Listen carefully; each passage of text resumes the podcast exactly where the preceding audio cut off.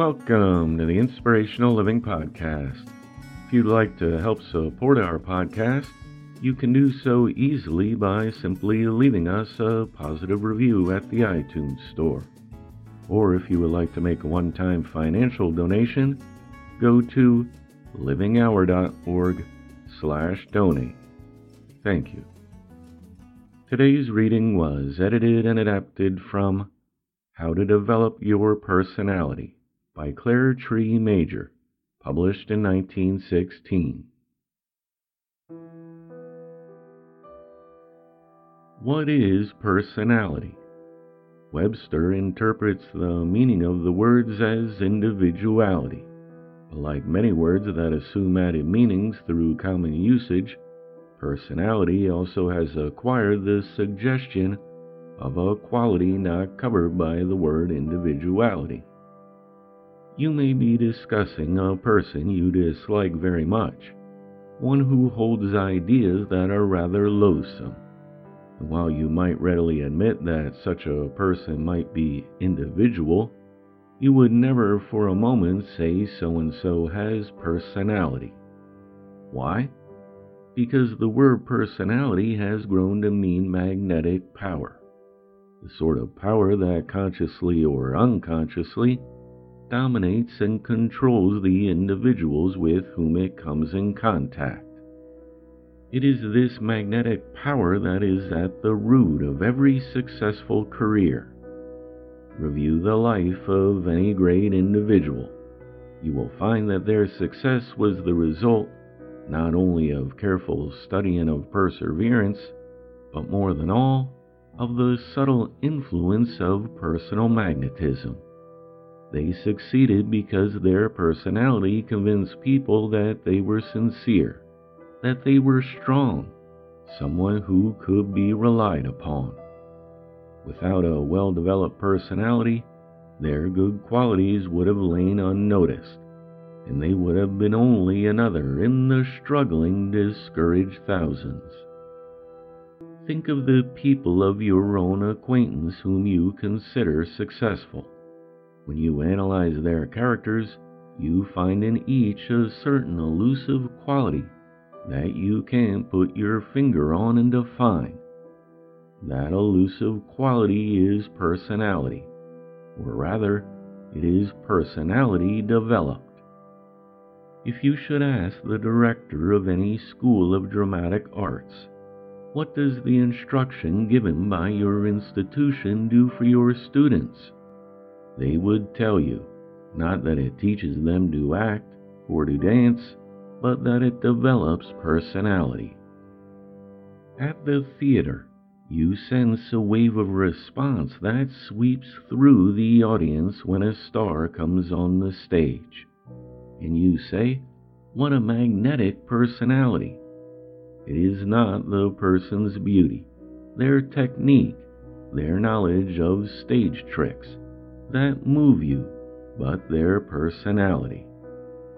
You hear a sermon, a lecture, or a speech you may not agree with the point of views expressed, but you are influenced against your will by the magnetism of the speaker.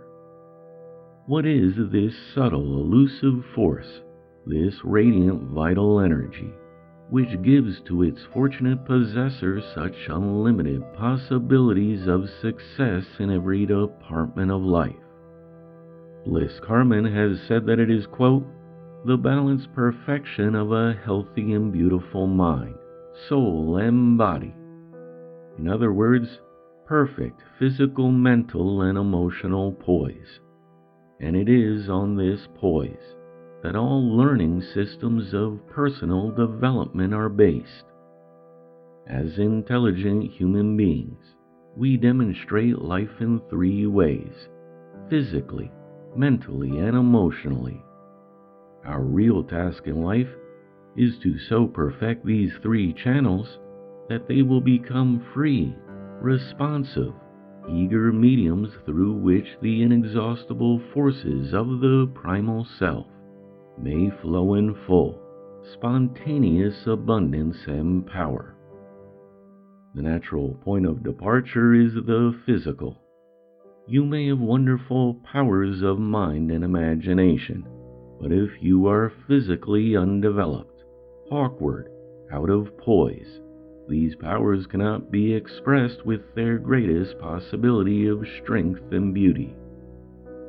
The vitality, the poise, the perfect grace and freedom of every part of the body develop through correct exercise and an intelligent system of life provide for the inner forces a sympathetic and responsive channel of expression.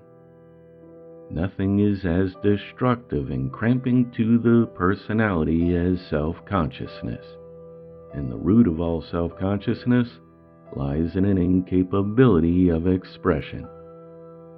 If you would like to be magnetic, be sincere. The incomparable Thomas Carlyle says, Sincerity, a deep, great, genuine sincerity, is the first characteristic of all people who are in any way heroic. Cultivate enthusiastic optimism. Smile. What single attribute wins friends more readily than the sympathetic, responsive, understanding smile? Don't be afraid to laugh there is a very real physiological necessity for laughter. The deep, forcible chest movements increase the rapidity of the circulation, securing a more complete oxygenation of the blood, and relieving the brain and nervous system from the strain and tension of the day. The consideration of the physical development of personality embraces two divisions the body, and the vocal organs. But before any effective building up work can be done, the whole body must be brought into correct poise. If the body is properly poised, the weight is carried entirely on the balls of the feet.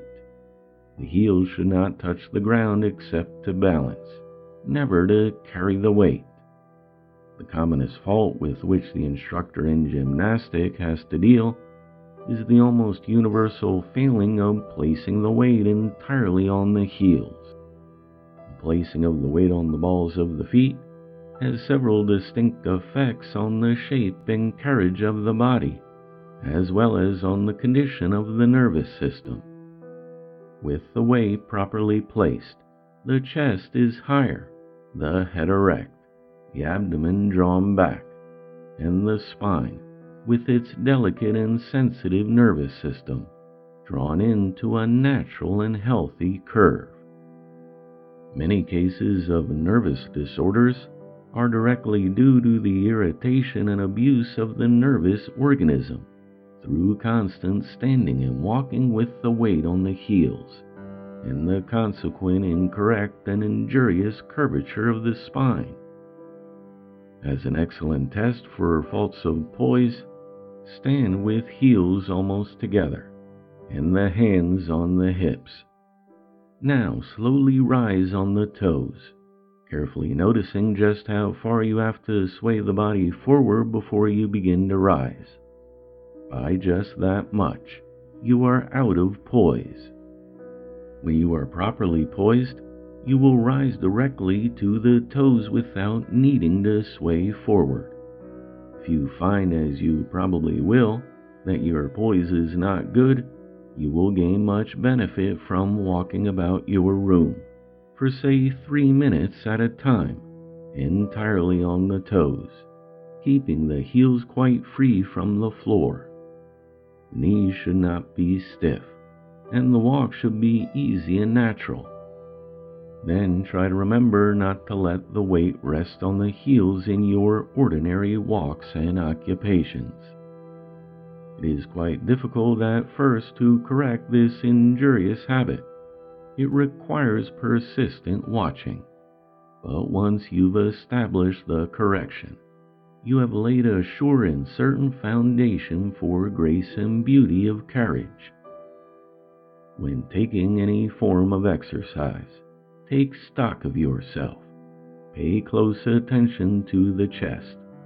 Round shoulders, sagging chests, hollow necks, and shoulder blades protruding like embryonic wings can all be cured by judicious exercise. The first thing to establish is an understanding of your own needs. Don't be afraid to face the worst in yourself.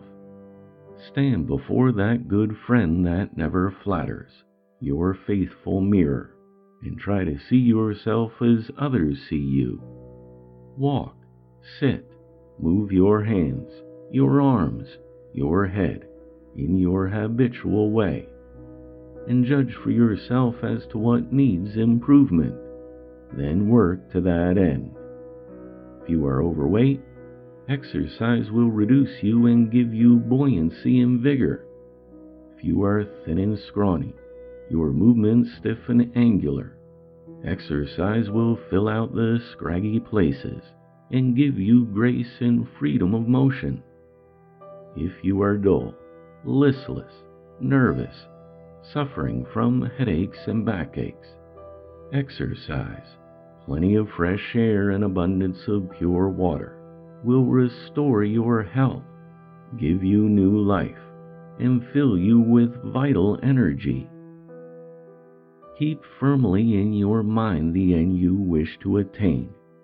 Picture to yourself the glowing complexion, the erect, free, graceful carriage, the symmetry of form, the alert expression the magnetic vitality of this powerful person you wish to become.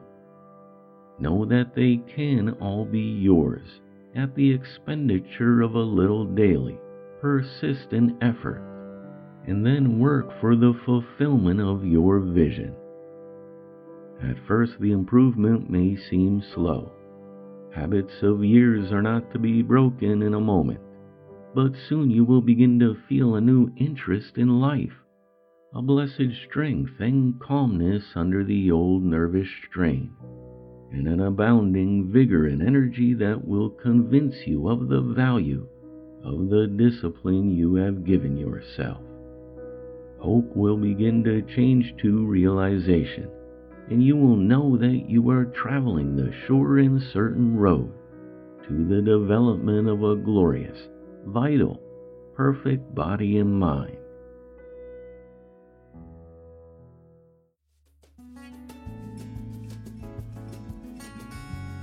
The Inspirational Living Podcast is a production of The Living Hour. Get your own private feed to our podcast with full transcripts delivered right to your smartphone by becoming our patron today. It costs less than a cup of coffee a month and will ensure the production of our podcast for years to come. Visit livinghour.org slash patron. Thanks for listening. I look forward to talking with you next time.